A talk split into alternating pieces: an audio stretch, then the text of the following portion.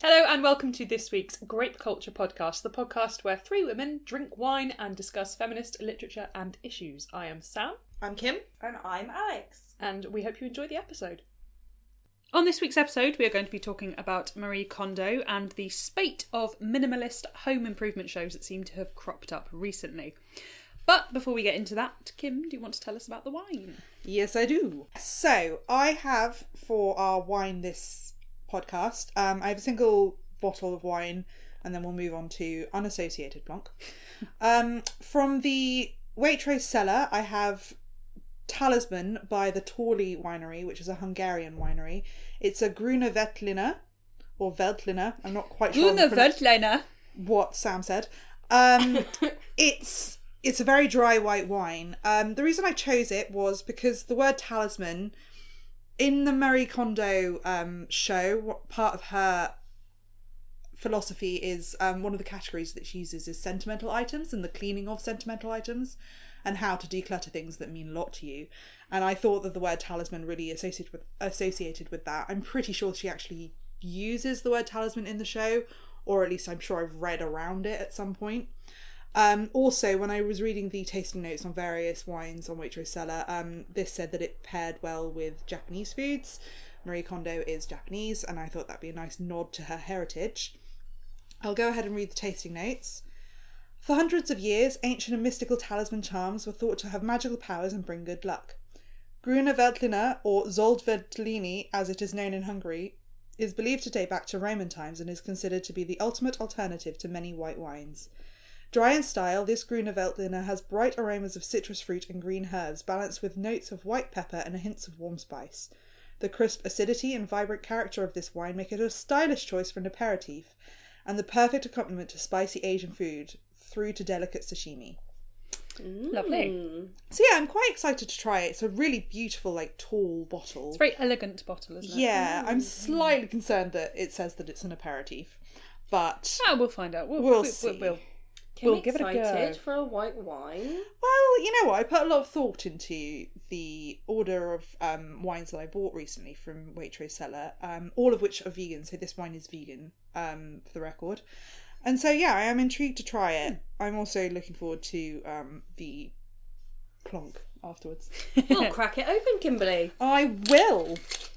Right. So cheers. Cheers. Cheers.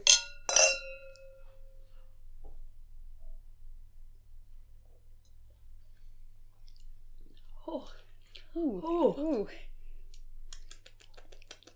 Interesting. Can still just taste nugs. Mm, yes. So, pre recording listeners, we had a 20 share box of nuggets between two of us. Um, Would do it again. would do it again. Regret nothing. Was absolutely excellent. So, going to I'm take a few more sips of this before I We get aromas cleanser. of nugs. Yeah. It smells. It's a bit apricotty. This one. that's exactly right. it's really dry. It's so I don't dry. think it's that dry. It's number one on the dry scale on, on the website.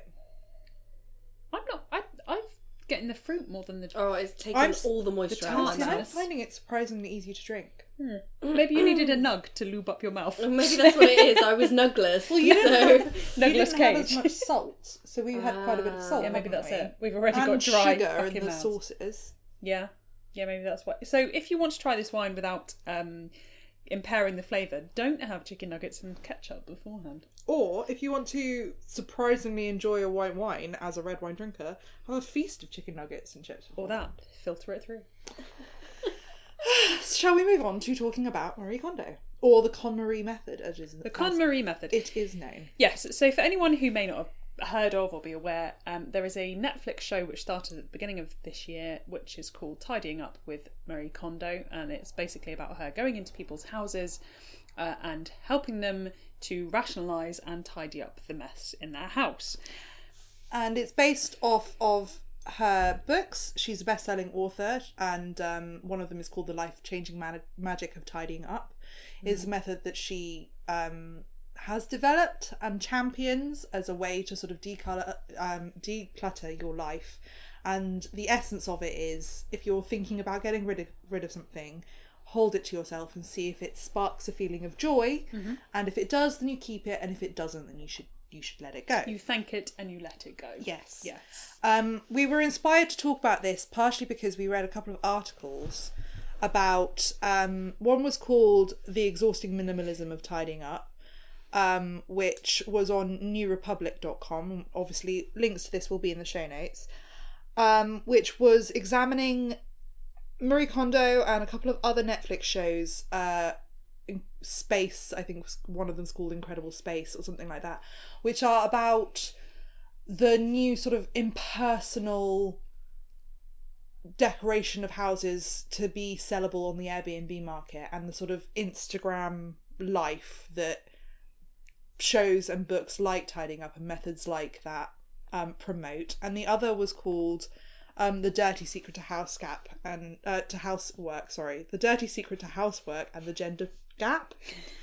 Um, Dirty house gap. dirty, like, dirty house gap was as I was reading ahead, um, which was on the Guardian. Um, I think it's from February of last year, and it is about the um, differential between women's labour in the home and men's labour in the home, and Yeah. why that is, and and why it is still prevalent. why it's still Yeah. prevalent despite attempts elsewhere to close the gender gap.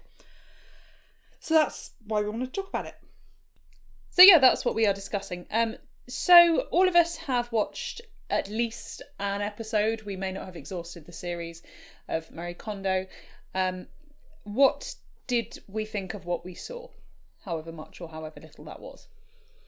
Alex, you haven't said much yet. Oh god, I hated it so much. I like, I'd seriously, like, what a load of bullshit. like, you know, I, I'm probably the hippiest one out of all of us. Uh, yeah, true. and like you know reasonably into kind of wellness and spirituality and stuff but i'm sorry to like say hello to your house like internally and then like I, I don't even know what they were doing and then and then suddenly like I, I'm I'm all up for saying oh does this bring me joy if not get rid of it because I get rid of stuff all the time and I think it's great mainly because I haven't got any space and I want to buy new stuff not because I'm trying to be minimalist and tidy up Bored now, new. yeah, exactly. But I just, oh, I just, I just didn't get it at all. It just irritated me. And actually, the editing was really, really bad. And like the slow transitions, I was just like, get to the point. They clearly tried to go for a very zen style. Oh, it was like a massage, Um, like video. How was it you described it? Like a safety video for airlines. It was like a safety, vi- like you know that kind of thing where you're sitting in the chair and it's all smiley at the camera, and then slow fade into now we're sitting down demo. No, I don't want to watch that on Netflix. Give me like something like The Good Place or something. Right. so it wasn't for you. No, No. Kim, what about I- you? Personally, I think Alex came down a little bit ambiguous there. Um, Yeah, you need to learn to form an opinion. um, I I have mixed feelings about it. I was resistant to watch it um, because so my partner wanted to watch it um, and had watched an episode without me, and he is quite Really? into it. Yeah, I'm quite surprised by that. Yeah, um, and we've watched a documentary on minimalis- minimalism before, and what annoys me about it, and what annoys me about wanting to watch it, is that, like you, Alex, I tidy quite a lot. I have a lot of stuff, and I love my stuff. Um, but I tidy quite a lot because I live in a one bed flat, and I don't do it for the same reason. I don't do it because I want to buy new stuff, but I do it because I hold on to things with memories and then decide eventually that I no longer need it and it needs to go. Um, and I try to keep my flat really tidy. And every time we watch one of these shows or documentaries or something, my partner will then come around and go, "Oh, were you inspired by the documentary?" Oh, fuck and I'm off. like, Oh, "No." I just hoovered. Pretty much. Um, but I have watched a few episodes and wanted to watch a few episodes. Like I do find it interesting. I've heard about it before. I think parts of it I found really irritating, like you, and I definitely agree that I think. I think that the editing actually for me felt a bit forced. Like they were saying, look at this magnificent transformation, and actually the transformation hadn't happened yet because these things take time. The uh, the kind of feeling that she's a espouses is supposed to take time. Also, she can come for my books over my dead body. I will fight her to the death, you tiny woman. I will beat you. Leave my books alone. So a really, you know, vague opinion. yeah, yeah, we Um, clearly well, don't have be many strong opinions. middle just- ground. I so think. she divides the the KonMari method, whatever she wants to call it, um, is this idea of dividing the stuff in your house into is it five categories? Mm-hmm. So it's papers, um, books, clothes, sentimental items, and miscellaneous, Miscellaneous. which is everything else. Um, What We'll is get- miscellaneous though. everything else. everything else. We will get onto her categories in a minute. Oh, okay, sorry. I just want to give ahead. my feelings. Oh Yes, yeah, of please course. do. What were your feelings? my Samantha? feelings. Um, my feelings were that. So we watch. I was watching it with my partner, and he was like, "So it's basically like this. How how clean is your house?" Sorry, and I was like, "Well, no, because there's a difference between cleaning and tidying." Yeah, but there is, isn't there? There There's- is, there's but a I'm there just. I'm just laughing at the concept of that conversation with your yeah, partner. oh yeah, because you know That's my partner. Um, but I was watching it and just like it felt like you guys said, it felt very forced. It felt very um, it, it felt very Californian, Yeah. as in like this whole It was like it was like Super Nanny, but like do you remember the like editing of Super Nanny, but like with someone speaking directly to camera in like some weird massage parlor. It was more like this weird kind of pan across her as she sat on the sofa, and like, I, yeah, it, it didn't, it didn't quite flow for me. Um, the fact that they brought in this woman who is an expert, who then had to have a translator, but despite the fact she spoke a few words of English, like, not not that there's anything wrong with this, like getting someone from another country who doesn't speak the language. It just, it was jarring. I think in in this kind of seamless effortless edit they were trying to create. I don't think that worked. I think the couple in the first episode, which is the only episode I watched because I did not enjoy, um, I thought they were really false and weird. Uh, and I, I didn't buy it. I just didn't buy it. I think also the angle they were going on is it's gonna fix our marriage and we're better people now. And, Yeah, like, oh, I love my wife so much more because the house is tidy. You're like, oh, get to fuck, mate. yeah. I haven't seen the first episode. Um, I started in the middle and sort of jumped around based on episodes that we wanted to watch. So, um, and one of the harder episodes that we watched was about like cleaning up after a loss, which hit a bit close to home. A bereavement. yeah. Ooh, Um, and so I haven't seen that one, but I've heard the criticism that that one, that episode, didn't really endear people to the show. But there is an episode which I, I also haven't seen, but is the first episode, funnily enough, that my partner watched without me. Um, that Mm-hmm. Not that was bitter. not that I'm bitter. bitter. No, I'm not at all. Um, but that he watched before he started watching it with me. There was um, a sort of a young couple that had a lot of books and, and were quite intellectual. They were both writers and they were merging their library and stuff. And apparently that one was a lot more endearing. Um, so I don't know if that affects. Yeah, maybe we didn't give it a fair go. Um, But I feel like I did, and I I have to say I agree with you about all the editing and stuff, and I think it's a really good example of something that works well as a book. I can see how it works well as a book. I can see how the concept and It was in like a like a guide. yeah, I can see like how her philosophy is helpful. Like you said, Alex, like you don't have a problem with the idea of not giving up something like giving up something that doesn't spark joy. And I have used that with my clothes quite a bit. I think um, in a different way, but I'm like, do I choose? Do I skip this over when I'm getting ready because it doesn't make me feel happy? Yes. Maybe I should Therefore, just not own it of it. anymore. Yeah. Um, and I can see how it would work as a as a guide that way, but I think I think that it just doesn't translate well to screen. it was. It seemed like one of those programs that someone read her book and went, "This would be a great TV show," and then didn't really think it through. Yeah, yeah. I get that. I uh, I almost think that it would have been better to have it be a season and picking three couples and following them over six episodes. Yes, I think that would have worked. Oh, worked. that is a That would good have been the best idea. Netflix, if you're listening, um, Hire me. I I do take check.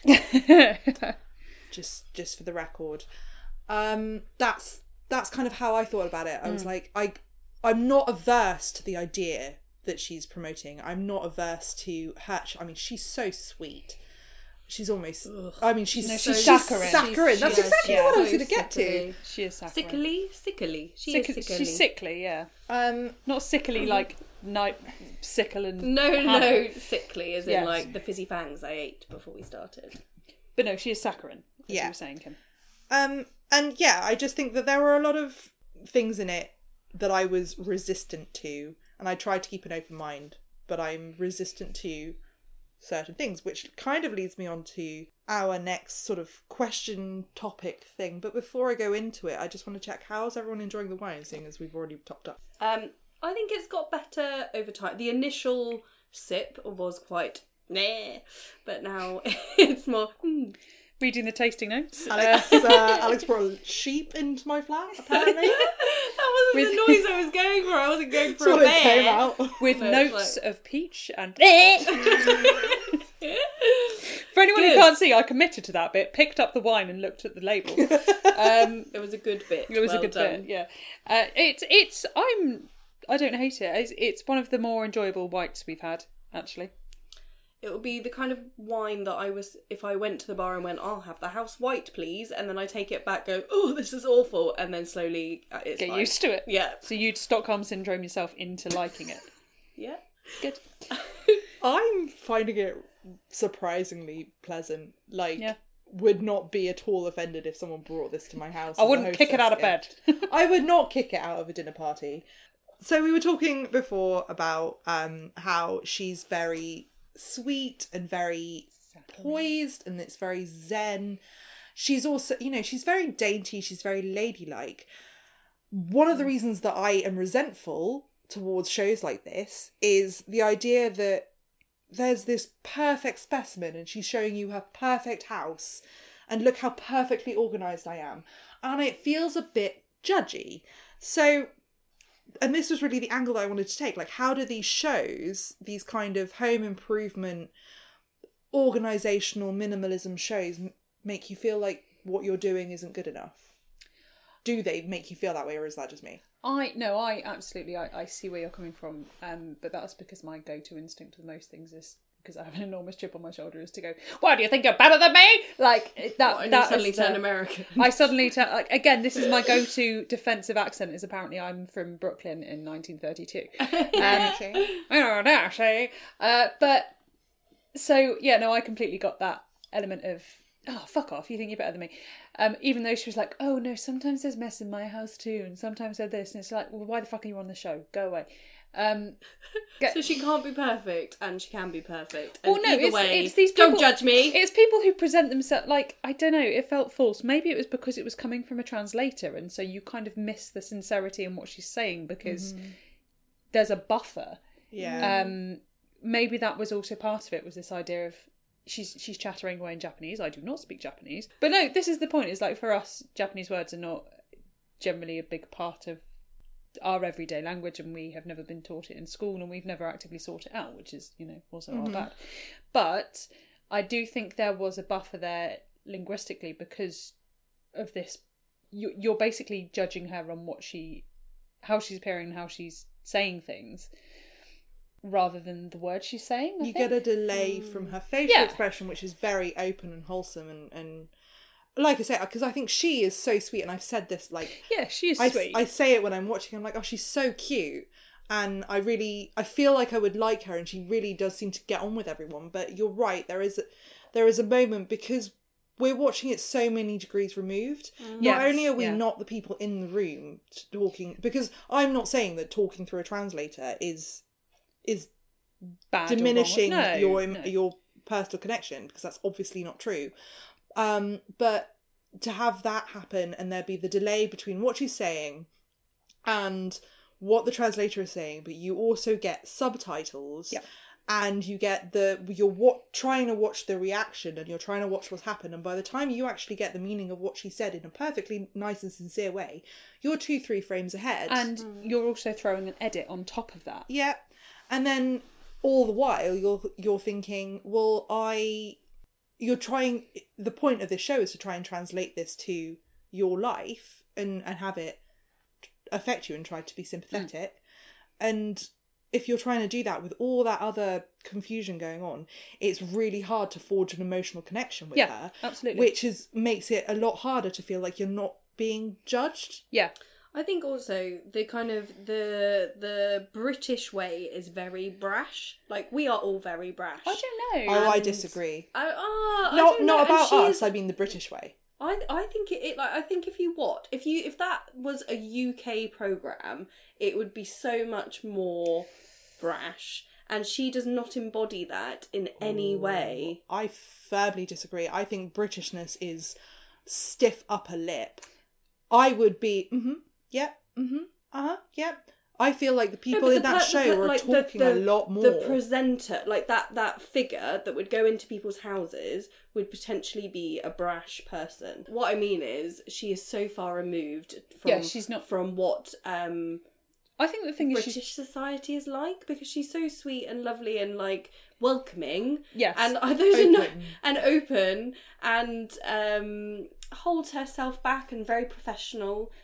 I think it's that yes. Oh, sorry to interrupt, but it's like yeah. So she is she's polite, um, which I think is something that is inherently held to be a very British trait. But she is very peppy, and that is not a British yeah. trait. We can agree across. I think all of us, and I think for us, we're used to brash people, outspoken people, because I think that is quite a common thing now. We're also used to people who are very reserved and don't say very much. Um, but we're not used to someone who gives genuine emotional reactions and it feels false. Hmm. And to me, as a British viewer, it feels very false watching her because I'm not hmm. used to it. Yeah, she. I I think you put that really well because, but having watched a few more episodes, like I think that she, she is peppy. She's, she's professional, but she's not. She's not just standing still. Like she gets involved. Hmm. There, I one episode where she like she goes into a room that's been cleared, and it's so it's so far removed from how it looked before that she like lies down on the floor and kind of rolls around in it. Still managed to look like the most elegant person in the world doing it. Well, yeah, we can all look elegant and tailored separate. Oh yeah, I think, I yeah, I mean, but I say then all- that's but that reaction is exactly my issue. Is that I'm like, well, yeah, sure, it'd be really easy to be tidy all the time if I I don't have the money, I don't have the space, Mm, yeah. and I I don't know how much of it is a cultural difference or, or um uh, a, in terms of sort of class and and country and consumerism because Britain and America we are more of a capitalist nature, more of a consumerist nature. I mean, Alex, earlier you said, you know, you, you get rid of old things so that you can buy new things, which is obviously quite a consumerist approach. Um, I don't think that that's quite the same in Japanese culture, or at least not in traditional. But I don't know because I'm certainly not an expert. But that's definitely the impression that she gives and the way that she speaks about things. But then there are also, it's also the idea that that might seem forced. So, coming back to our original point of how did it make you, you know, how did this make you feel judged? If she came into your houses, would you feel comfortable having her there? Or would you feel that she was judging the space you were in? I'd feel fine, but that's only because I've just moved house, so I'm. You have barely anything I'm in your li- house Yeah, I'm living yeah. very minimal. You right yeah, now. yeah, you have a sofa in Um, one corner and that's it. Yeah, that's it. Yeah. And some nice cushions Yeah. and a plant from IKEA. That's not even real. Yeah. So um, You're welcome. Yeah, thank you, Kim. um, and very little clothes. And so yeah, so I So you'd feel fine, feel because, but because everything's there's in not much in your house at Yeah. the moment, and you've and just all my cleared out. paperwork's filed, like Yeah.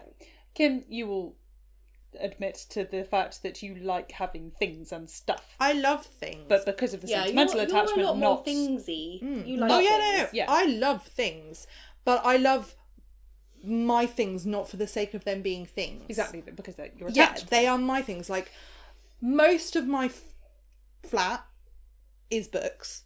Mm-hmm. I think you can agree, or quirky furniture, like furniture that I have collected. It's a lot of wicker. There's a lot of wicker. There is a lot of wicker. Um, I like wicker. a wicker and dark wood. That's how I roll.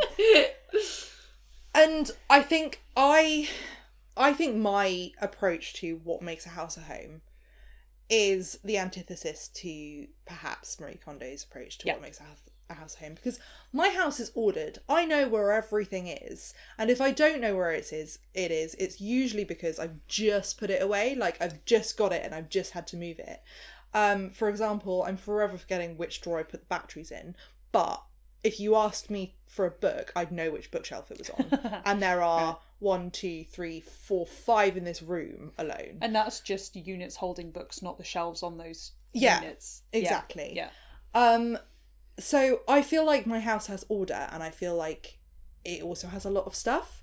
And I would feel judged because I have a lot of stuff without someone looking past the fact that everything in my house has a place, and when it doesn't have a place, that's what stresses me out. But I make a place for everything that I want, and if I don't have a place for it, I'll make a way to make it feel neat.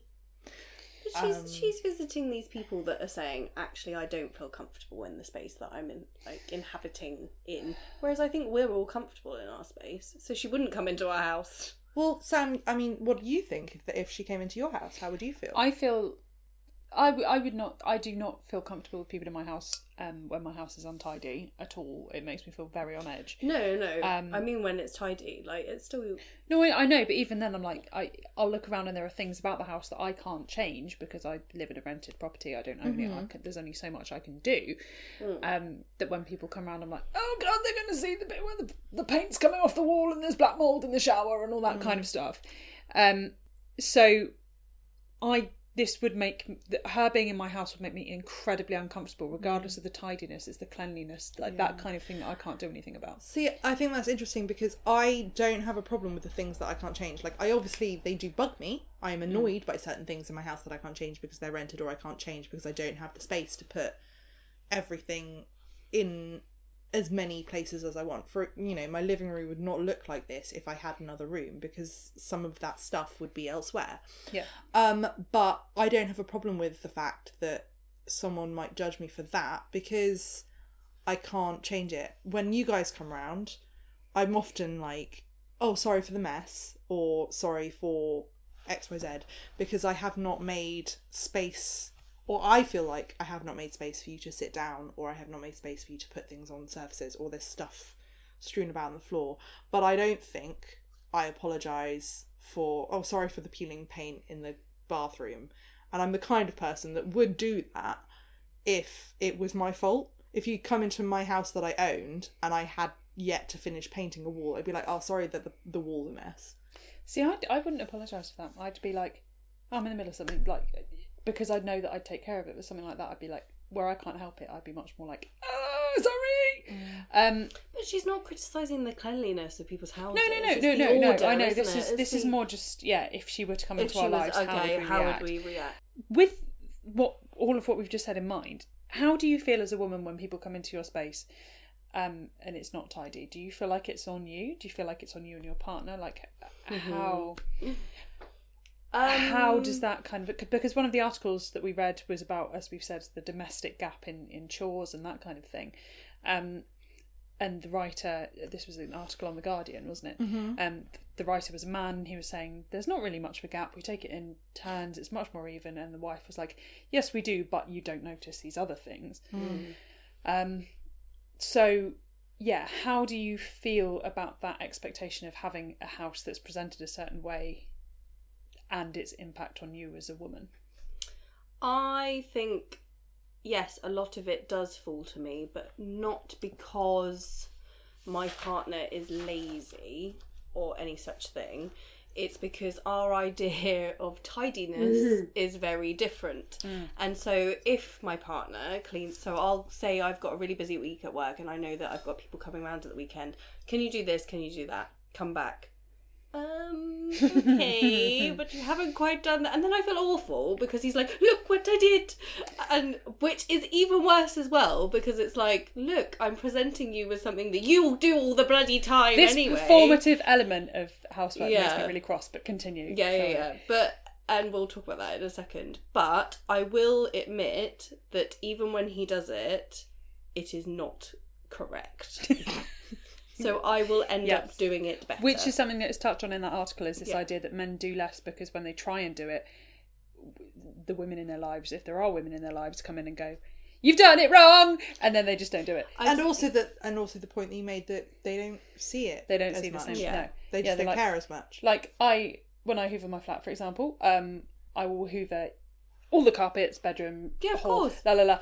Um, my partner never does the fucking stairs or the hallway. No, no, no. I'm like, but you one need time, to do the stairs. One time, I wrote him a list, mm. right? I said, Yeah. right, you need to do this, this, and this. Everyone took the mickey out of me for writing this list because they saw it. Yeah. And then I put hoovering on it. This is when we were in a two bedroom cottage, right? Hoovering. I came back and I went, well, why isn't why isn't this done? He went, well, you didn't specify which room. Fuck off! What? Hoovering, plural, of all the rooms. I said, what do you think? I just hoover one room when I hoover? And he went, I don't know. It's What do you mean you don't know? "Oh, You're nearly oh." 30. He didn't know how to like use. He was like, "What setting does the washing machine go?" Ah, and I don't want this to devolve into uh, men don't know how to do housework. However, men don't know how to do housework. Like, now, now, actually, it's got to the point that I'm quite. I'm actually, to be honest, I reason I quite like tidying anyway. That's like another thing. But so I really, really, really despise washing up, and I absolutely love cooking. So my partner's job is to do the washing up, and wipe down all the surfaces and everything like that. And he does. He does do the bathroom reasonably well. So I'm happy to take on everything else. Kim, you look like you had something to interject there. No, um, I was going to say, Sam, I think you should talk about. Uh, feel free to go off on a little rant about your opinion on this because I have a different.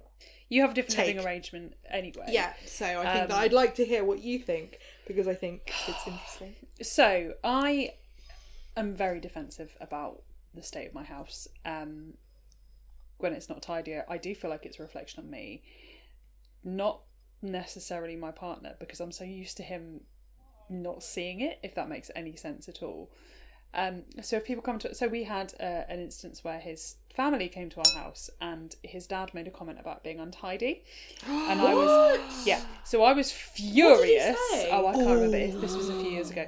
Um, It's like was- a jokey kind of that annoying, and you're just like, that hurts me so yeah much. to it was something core." that it was something that just i don't know it just it just got me on that day and i was like fucking and then then and Your then face was the best. yeah I'm, you- i'm sorry that you can't your see, this horrific gargoyle face i just did but i was so cross and i for for ages afterwards my partner was like why are you so- why are you so angry with I my dad and i was like because he said this thing. And he was like, yeah, but he was just joking. He didn't mean it. I was like, doesn't matter. He came into my house and he, I've never fucking done that to his house, have I? So it didn't bother my partner, is my point. Hmm. It bothered me because I But was it because because, you're the- the, one that has done because the I was the one who'd done everything, and Yeah. also because I did feel like it was a reflection on me as as a woman and a homemaker. Not that I would class myself as, As a a homemaker, wife. but as a wife. Um, but they they're quite a traditional family in a lot of senses, and I think that kind of thing. I feel like it's a criticism of me rather than of him. but and also the fact that he didn't get offended by it. yeah and the fact that he wasn't bothered by it and then i'll get he, this this thing like you say when um your partner will clean something or do something I and did then this go- thing, and then you as soon as you walk in the door it's like did you see i did this i'm like yeah i saw did you see i cleaned the entire flat did all our wardrobes got rid of all your falling apart pants did all this stuff like For the last see, five years. did you see any of that though and he's like oh yeah thanks I, I, to be honest, I think it's like a universal thing. I I really do- do. Everyone I, I- speak to, and I, I But know I don't want it to be because it and I know feels so I know it- outdated. yeah, I know, and I know as feminists, we're just like, but why should that be our role? And I think we have adopted it through maybe gender stereotypes. maybe But I will say, I do it better, so I'd rather do it. i yeah i just i just don't agree with this i do it better thing See, But I do not, do it not, not, better. not that you don't do it better no, but, but it's, like it's like clean, like it's like cooking. Some people mm. like cooking and can do it better. yeah. I think it's different though. Cooking and knowing how much of a herb to put in something, how much to do something is one thing. Knowing that if you can see dust on your furniture and you put your finger through it, that you should clean it. That doesn't take skill. That just takes fucking eyes. Mm-hmm. You know. Knowing that something needs to be done is not the same as doing it well. Yeah. Like Yeah, the, yeah, the yeah. difference is the and different- taking the initiative to do it is. The yeah the difference is like yes like you said your partner didn't necessarily hoover every room. Mm. but before that he had never hoovered of his own volition and therefore did not know that you hoover every room. Like you'd never had that conversation up until that point. I have two points about this because i have two takes on it. Um the first is uh, you know we touched on this actual topic before in the christmas episode i think. We talked about like the traditional things the cooking gender roles within the home. Yeah. Yeah, um, I live alone. I don't live with my partner. And so, of course, the cleanliness of my house is a reflection on me because it's my house. And we have different opinions about cleanliness and what constitutes cleanliness and how long it takes. And funnily enough, this has come up recently because um, my partner was discussing the different levels of cleanliness that he feels versus what his mum feels.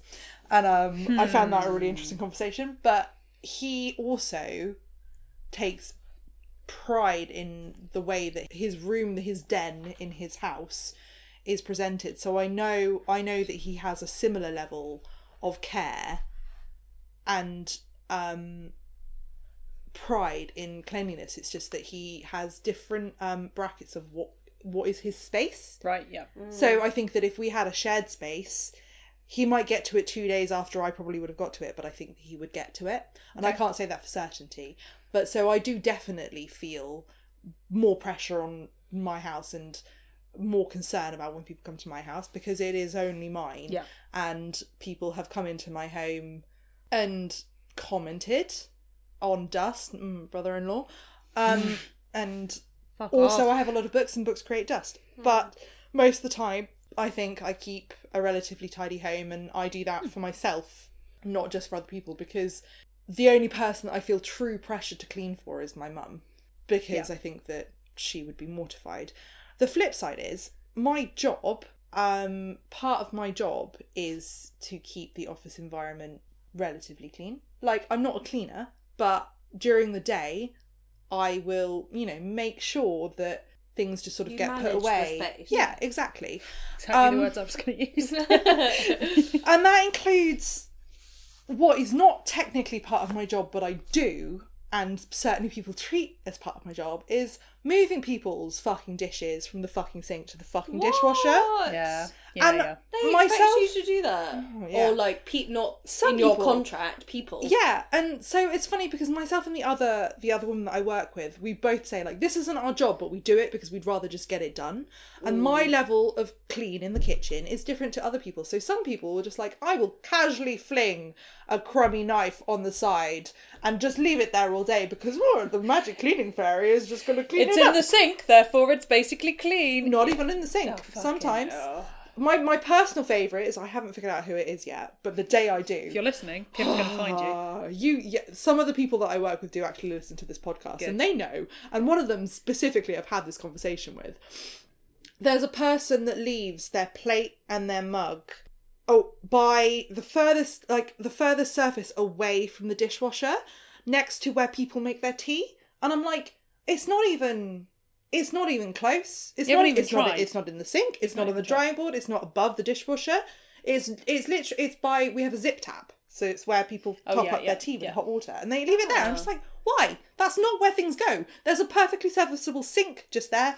Anyway, all this speaks to is the difference between my level of clean and someone else's level of clean, and why I don't think that while it is massively gendered, obviously in your home environments, and in I'm sure I know very untidy women as well. according So, to yeah according to this guardian article you know a lot of mixed um, gender households across the nation but also it's just as easy for women to take this kind of thing for granted when someone else is doing it.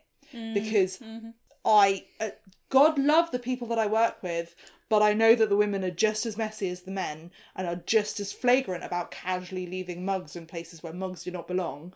Because mm-hmm. they know that some it's someone else's job to do it and even if it's not technically my job they know I'll do it. They know I unpack the dishwasher in the morning they know I'll pack the dishwasher halfway through the day they know I'll unpack the dishwasher when it's clean they know I'll wipe it down. They know that I will do it because keeping a positive office environment is part of my job. And I think that's true of people with domestic servants for example my mum and my family grew up with some domestic servants when we lived. Um, my mum is South African. She lived in South Africa. We lived in South Africa for free, a few years, and some of my family still live in South Africa. It's it's normal or relatively normal for certain people to have domestic servants, as it was in most cultures for several hundred years.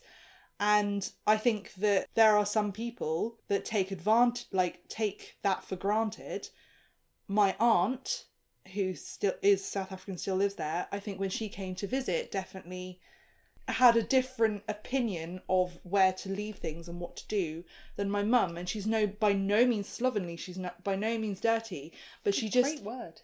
Diff. I know it's good. Slovenly was a great word. Yeah, sorry. Um, no, it's great. I, I love to be complimented on my vocabulary. Um, but it was just that she had a different opinion, even though you know, same background, same raised the same.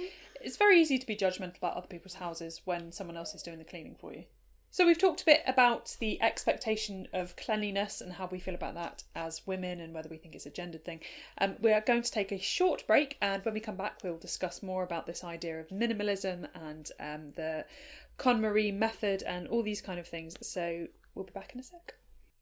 So we're back from our break, and we've moved on to a bottle of generic vegan red wine that we're not really going to talk about. It's not related to the topic, but just so you know, we we have moved on. And before we go on to talk about Marie Kondo and minimalism as a whole, um, I'd like to see how everyone found the Talisman wine.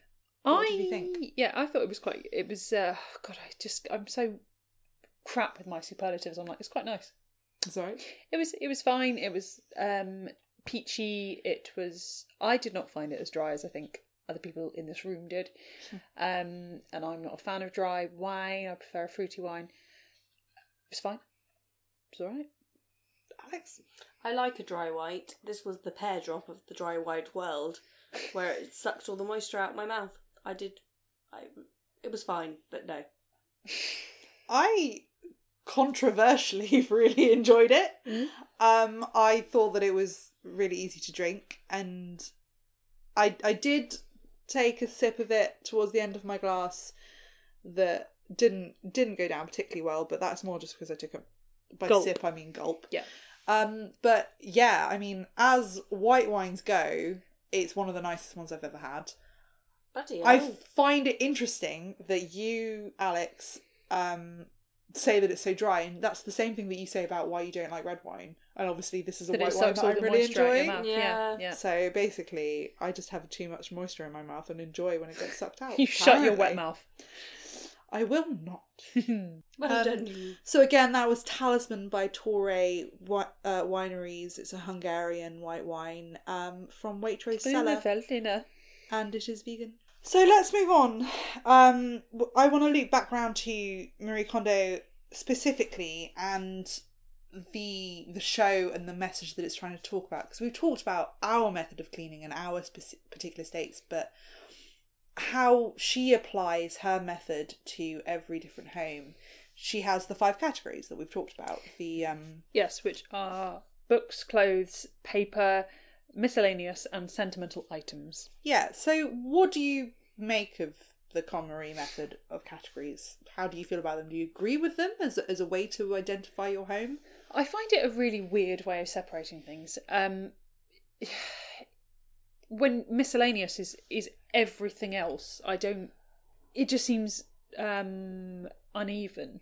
This way of discussing it. Does miscellaneous have to include like ornaments and stuff? No, Well, it depends. It depends if it's sentimental, sentimental or decorative. Yeah, but but if what it's if something it's that's just like- purely decorative, What then if it's yes. like a nice candle in a glass, like Yeah. menage- menagerie? In a menagerie, that's where you keep like animals. Do you have a No, glass it's a plant, like a plant menagerie. No, you mean terrarium, dear. Yes, that's what. Sorry. Welcome to the Glass Menagerie, which is a great book name, by the way. It- Would read. It is a book. Well, there you go. That's why it's a great book name. I'm pretty sure the Glass Menagerie is a book. Yeah, I'm I think Google it's it. the I think it's the second in the series of Doctor Dolittle, isn't it? No. Could be. I think it is. Sorry, let's Google. But- Well, Poetry whether it course. makes sense. If it's not copyright. Oh no, it is. Fuck. It is a book. Memory Play by Tennessee Tennessee, Williams. Williams. oh, okay, we were all wrong. Well, Kim identified that it was an existing work of literature.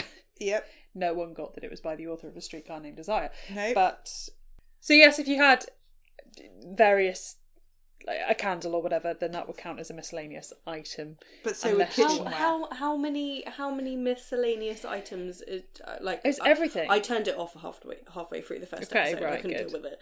So so how many? Is there like a limit, or No- you no, just categorize? It's not a limit. It's she's not prescribing like you can have ten books and you can have ten this and you can have No, 10 she's that. basically going take everything in your house, divide it into these five categories, and then decide if it gives you joy. and then work your way through them. Um, so, like with the clothes, she goes uh, take everything out your wardrobes, I pile saw- them on I the bed. Yeah, so you do that with everything in your house, and if you watch that episode, the first one, um, they do it in the garage where they get everything off the shelves and they go through Mm. everything in there, um, and divide all of that up. So they, she does it that way rather than doing it room by room. She does it category by category kind of thing, doesn't she? Yeah. So if you Um, went into say uh my my living room that we're in at the Mhm. moment, you wouldn't just do the living room and it would be done. She would begin most likely in my With house the by books. taking all the books and piling them all on the floor and then I would have to tap them to wake them up. And then um oh yeah, fuck it off. You have to what? you have to give them a little tap. May I? no. Okay. I was going to tap the chest, but Don't. Sam yelled at me. Um, you you tap the books to wake them up, and um, To wake them up. yeah, to like yeah, ins- it's, it's the bring whole them same to thing life where you you you greet the house and you yeah. suck the dick or whatever the fuck she tells you to do. Oh, does not do that. It's not that kind of show. But yeah, so she would start with the books, and then once they were done, she'd go to the sentimental items. Probably, well, Mm. she actually recommends leaving the sentimental items to last, but the miscellaneous items, the stuff that's not sentimental, uh, in this room, I'm guessing that would mostly be the wool and the cushions. Cool. So, with that in mind, do you agree with her categories? I think miscellaneous is the one that I don't agree with. It's too broad. It's too broad. Yeah, I don't disagree that books are their own category. Um, clothes, books, papers. I think is a really interesting category because for some people, their work and the work life that they are required to have is is more significant than others. And I think that in my house, a lot of paper comes uh, with clutter. Yeah, but you can comes or, with you can organise it. So Yeah. like I've got loads of folders that are like car stuff, work stuff, freelance work. But that's what she's Like, blah, that's blah, what blah. she's recommending, and I think that is good. I like that that is not a category that I would have thought of, but it's something that Oh, I it's appreciate. definitely- like, I have But so miscel- much paperwork. but So miscellaneous It is would too be a category I would include. I think it's one of the most, potentially one of the most time consuming categories, actually, if Yeah. you're not someone On top of it. on top Yeah. of filing or, or that kind of thing, because you just kind of go, oh, I've got that letter, I'll shove it in a drawer, I might need it, or I've got that, blah, blah, blah, blah, blah. Um, that's another point that I will briefly make is that I think part of the reason I didn't necessarily enjoy the program, identify with the feelings that people were feeling, that kind of thing, is because I am someone who generally stays on top of this kind of thing. I regularly file my paperwork. I regularly clean clear out my house, you know, several times a mm. year I will get rid of stuff. And so this kind of extreme reaction to what actually wasn't a very extreme makeover for a lot of people visually, mm-hmm. I I didn't understand. Yeah, because they were having a very extreme reaction to it emotionally because they Yeah. they are not used to thinking about how the their stuff fits in their world. Yes. Whereas we, I think, all are. Yeah. Um, yeah, and I think that's a really good point. The paper thing versus I think in my mind papers would have been part of miscellaneous, but again, I think miscellaneous is too broad because Mm. as a brief snapshot of what miscellaneous has to include, it is all my kitchenware, all the kitchenware and cookery. I thought that she had to. No, No, no, that came under That comes under miscellaneous. Wow! Oh my god! All the stuff in my so bathroom. stuff. and then also all the wool and all my craft supplies Yeah. and all my board games and cameras and bedding, and bedding towels, and and candles blankets. and Yeah. just just really Furniture. different things. Wine. Wine. No, wine's an essential. Wine's a sentimental Wine item for me. So- But no, um, oh, well, I guess photo frames are a sentimental thing. But yeah, furniture is another one. Um, it's it's everything else, and it's far too broad. Like she needs at least three other categories. If you could separate miscellaneous into three more categories, what would they be? Bedroom, kitchen, wine. So bathroom gets none. no bathroom. so you do it by room. Yeah, but if you're doing it not by room, which is her entire point. I know, but I do like to do things by room. I would go with I- practical practical brown utensils, which would cover kitchenware, glassware, and ba- bathroom stuff. I do have. I And do. then- I do have. Yeah, like miscellaneous, Yeah, there's no. Decorative. miscellaneous bags of things. Decorative, so like Oh the yeah, candles and stuff. decorative. And then and then miscellaneous, which I think that's where things like wool and records Yeah. would fall under. No, records would be like music. That goes with like the CDs. And... yeah, but then mu- music, are you Where did saying that is its go? own category? I don't think music's How- its own category. yeah, but it's so- big enough to be okay, its own so I've category. just I've just moved house. I paired things in boxes, far more than five categories. Yeah. But things like CDs and DVDs were paired But together. that's entertainment as a whole. yeah, entertainment was a category. But I think you've got. In my I think you've got essentials. I think you've got decoration, and I think you've got recreation. Mm. That's a really good way of putting it. Mm. Because recreation is CDs, DVDs, um, board games, video games, all that kind of I stuff. recognise a need for a miscellaneous category. I just think the way that she does it is too broad. Yeah, yeah. Do we agree with categories? No. Uh, We No. we agree with them. With four of them, and one of them yeah, needs yeah. Uh, greater differentiation. Yes. Yeah. Um, and actually, I think separating that miscellaneous category down makes her entire method more manageable. Yeah. Because this is the whole point: is that it's meant to be manageable. I And I, would think just going miscellaneous uh, is yeah, I suppose much. like It's up- overwhelming. it- yeah, Yeah, but it's also up to the individual. And I suppose Yeah. if she goes into a house, maybe she tailors the miscellaneous depending on the family she's working with, I'm also or should do. Anyway. guessing that in her book she breaks it down further than those, these five characters. Yeah, five like it's TV. is It's meant to be like brief, done. This can be tailored to your life. People like simplicity, like in Mm. that's not- in life at the moment, like in terms of a step by where step this has come guide. from. Yeah, Um, for those of you listening and who have read the book but not uh, and maybe watched the TV show, we obviously we haven't read the book, so we don't know her full philosophy. We're basing this entirely off of this TV show. Um, if you have opinions or can enlighten us about the way it's broken down, I don't want an essay. But I would, I would welcome, I would welcome your comments because, um, and you can, you can visit us on Instagram and Twitter, all of which we'll mention at the end of the podcast and Yep. email us as well. Um, we're we're always welcoming feedback. I don't know if you guys watched the Minimalist documentary on Netflix. No. Um, watched about six months ago, and it made me angry, like genuinely angry. Not least because the two guys on it, bless their warm American hearts, are like, "Come on in, I'm a hugger" to everyone. Fuck off! And I was like, "Do not touch me! Like Sam's worst night. Do not Hey, touch me!" hey, come in, let's have a kiss. No, It's like, you get, might get be- your fucking mitts off me, mate. You might be a hugger. I'm not a hugger, but that's that's neither here nor there. They had reduced their lives down to basically, aside from furniture, of which again there wasn't very much, stuff that could fit in a duff in a bag in an overnight bag, Fuck that. and and they and they were. They said that they weren't being judgmental, but it felt very judgmental about like not needing all this stuff. And I just I don't agree with it because I don't want to. I don't. That's not how I want to live Yeah, my life. And not, his sa- home, they're they're that you home. should. Surely, they're No, but that's- that's the right way to live. That is that is their attitude. Is like this. The, the world has too much stuff.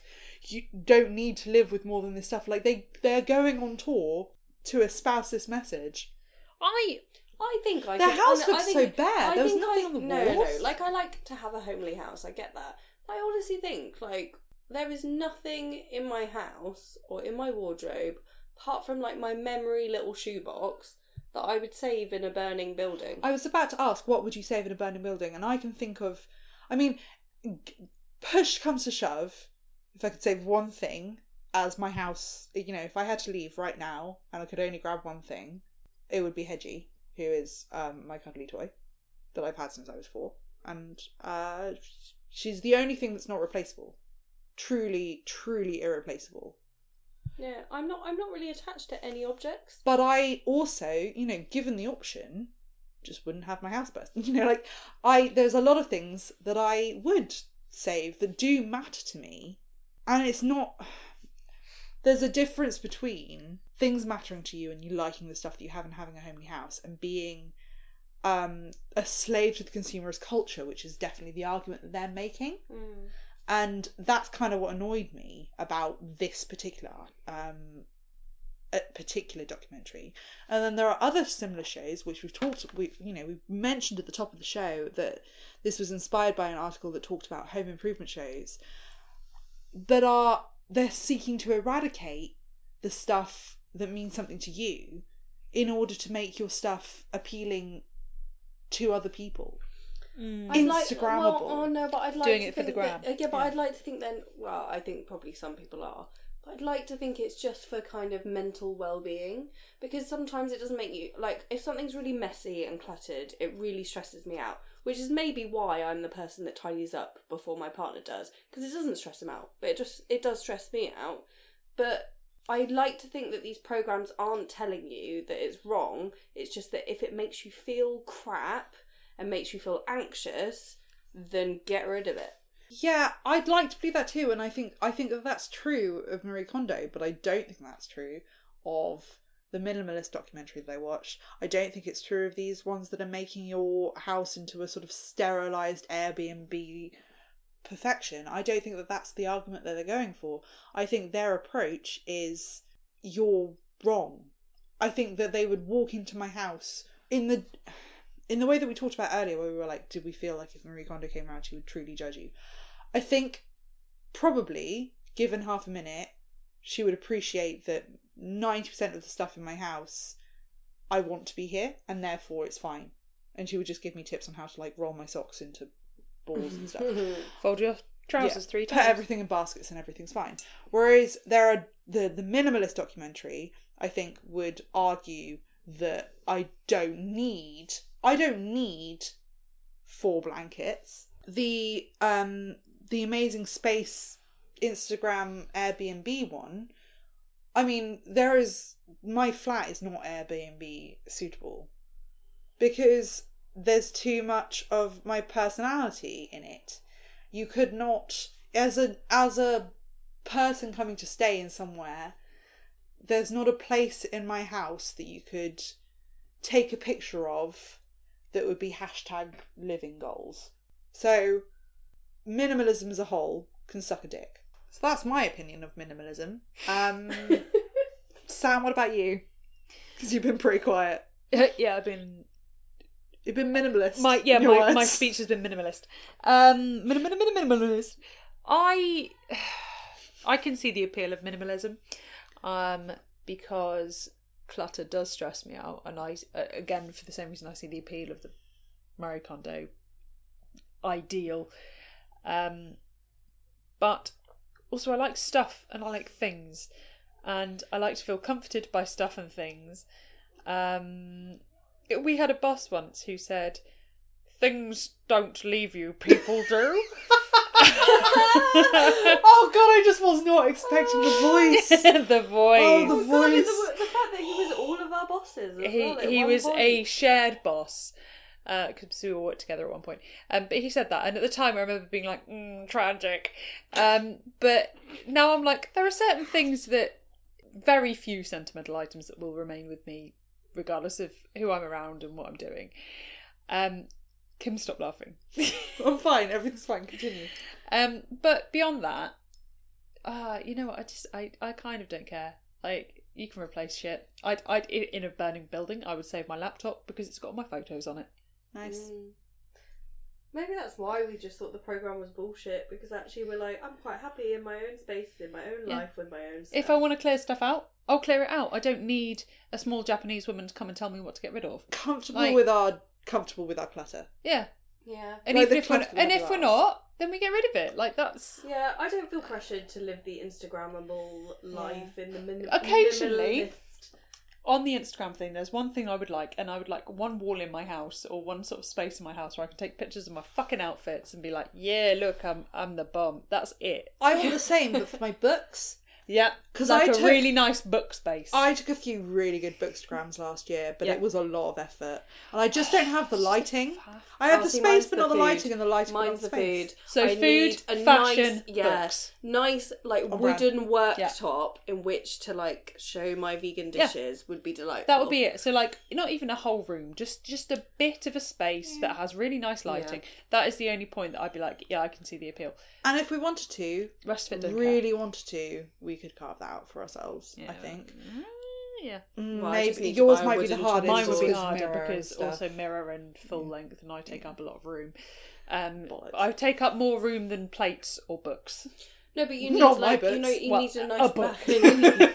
you need a nice backdrop as well. So Yeah, maybe yeah. I'll come round and I'll hold up a nice sheet that I've like tie dyed or something, and you can like pose in front of it, and Kim can take the picture. This is the definition of female friendship: is when your friend comes round, hold up a tie-dyed blanket, and your other friend takes a picture. I'll have wear really high heels though, of your Forever sh- Twenty One outfit. I'm the shortest one out of all of us, so I'll have to like. Oh no! no, I'll tell you what. We'll do it down the stairs a bit, so Oh, okay, then you're on the top bit. And But then, yeah, like, Kim got has to go down with the camera, so No, it's like Kim's a got to be up because she can't be taking a photo from from below. But I'm the tallest, so it's fine. Yeah, so she's at the top of the stairs, taking it from below, so that it's a bit like a slimming angle. Oh, it's, Yeah, that is right, a yeah, small yeah, yeah, Yeah. There is a meme We've about it, No, it's fine. There is a meme about we'll take that though. picture and put it on the Instagram.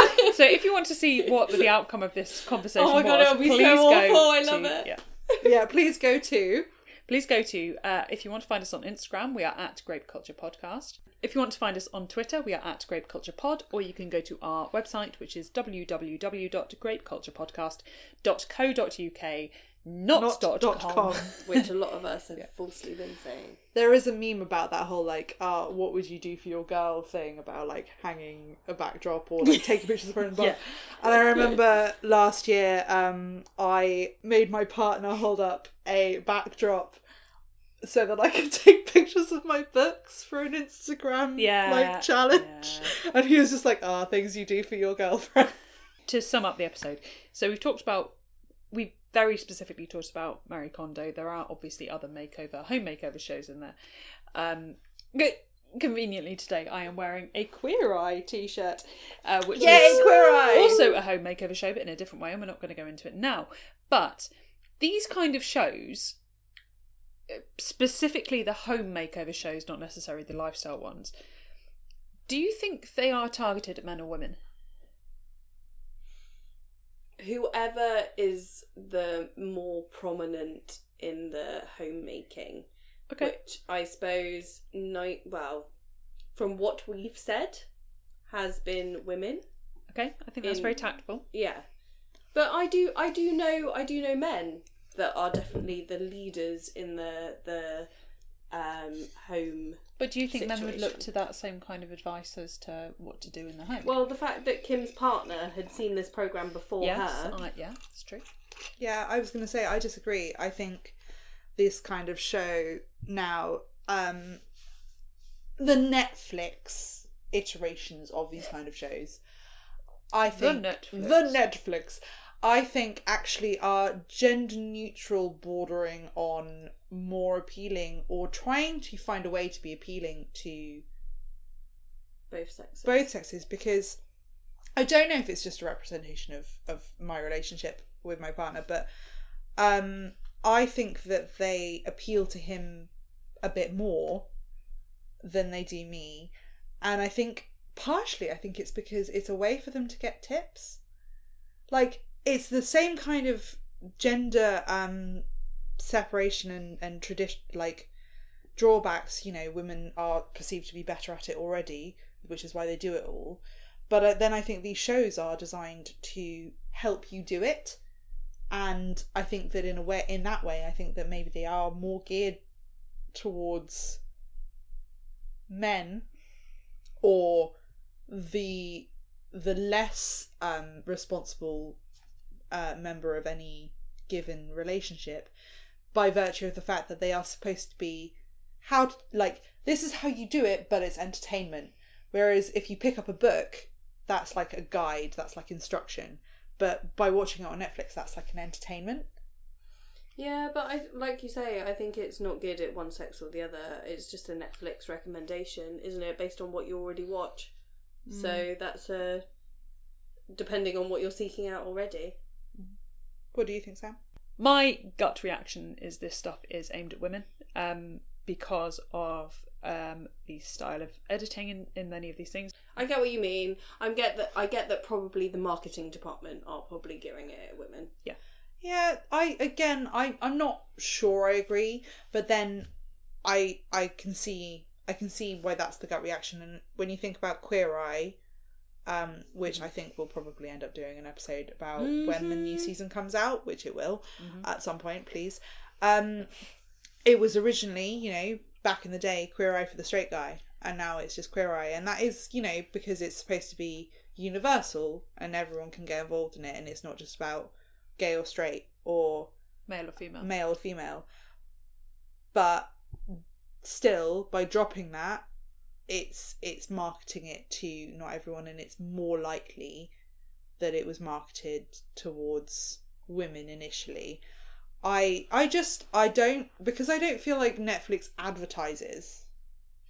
I Oh, don't- know, It says you watch this, you may like this. Yeah, I don't think that it can necessarily know. Like, I know that Netflix knows all in the same way that Google knows all and Facebook knows all and, and Siri knows all. But um I I think that I think that it's more nuanced than male or female now. I think maybe when it was conceptualized it was um probably definitely women will love this but I actually think in terms of marketing and, and appeal, it's more nuanced than that. So that kind of brings us to the end of this week's episode. Um, but before we say goodbye, what did we think of the wine that we had? And as a reminder, that wine was the Talisman uh, Grüner Veltliner from Waitrose uh, Cellars, wasn't it? Waitrose Cellar, yeah, by uh, Torley, I think it's Torley Winery. Torley Vineyard. yeah, Yes. which is a Hungarian wine. Yes. So, Alex, what was your feeling on this wine? Um, I, like I think also, um, this is the first podcast in a very long time that I've had my taste back from having a cold, and so maybe actually that's why it was so kind of, eh, or whatever noise I made earlier. Um, Use your word. Um, well, it was quite strong and quite dry and hit the back of my throat, and so therefore, Crazy. um, it is probably not my fave. I'm gonna give it like a 1.5. Really, that yeah, low? I really Oh, didn't sad. enjoy it. Oh, like you should I have had the penguin sounds when you had full taste. Well, exactly. Well, yeah. Okay. Um, but so like I said, if I ordered it as the house white from behind the bar, I'd be like, "Ugh, gross," and then I'd be like, oh, "Okay, fine, whatever. It's cheap." Okay, one point five grapes. Yeah. That's that's it's a low blow. Um, Sam, what did you think? Um, I I enjoyed it. It was a very chuggable white. Hmm. Um, it was peachy. It was to me. It was sweet is the wrong word. I just think it was quite fruity, quite mm, aromatic, which is a horrible word, but I did not find it as dry as Alex found it. So I am going to give it a a two point five. It was it was fine. Interesting. Well, uh, listeners, here's ones for the book because I'm about to rate the white wine higher than the two white wine drinkers. Shit off. I thought that it Shit was on it.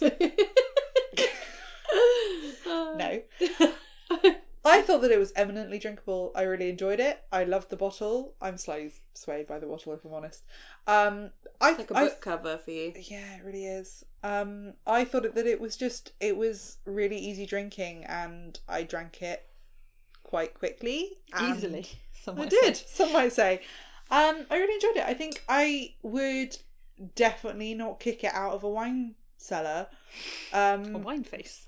I do have a soft spot for Hungarian wines and Bulgarian wines. Um, when I was there a few years ago, I was pleasantly surprised by the sort of two pound wine that I was picking up there. Um, I'm going to give it a three point five. I think Whoa. That is high. That is but also it's because it's a white wine you enjoyed.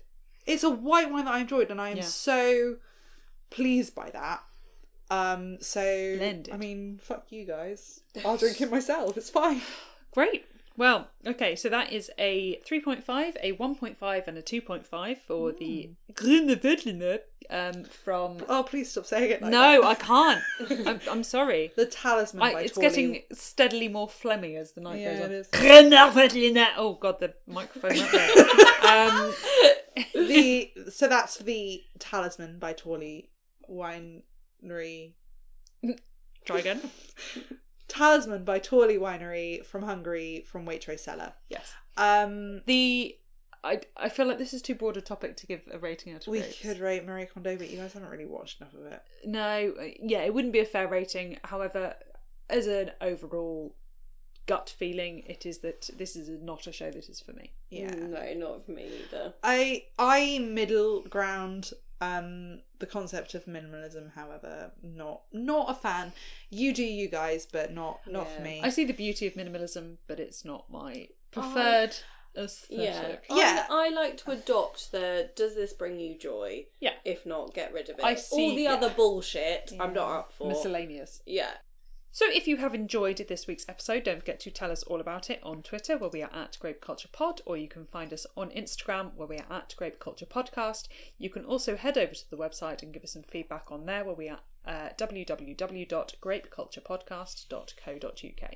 If you enjoyed this, please come back in two weeks where we are going to be talking about glamour and female fashion throughout history, which is going to be a really exciting episode for us because I think we all have some very strong feelings on that one.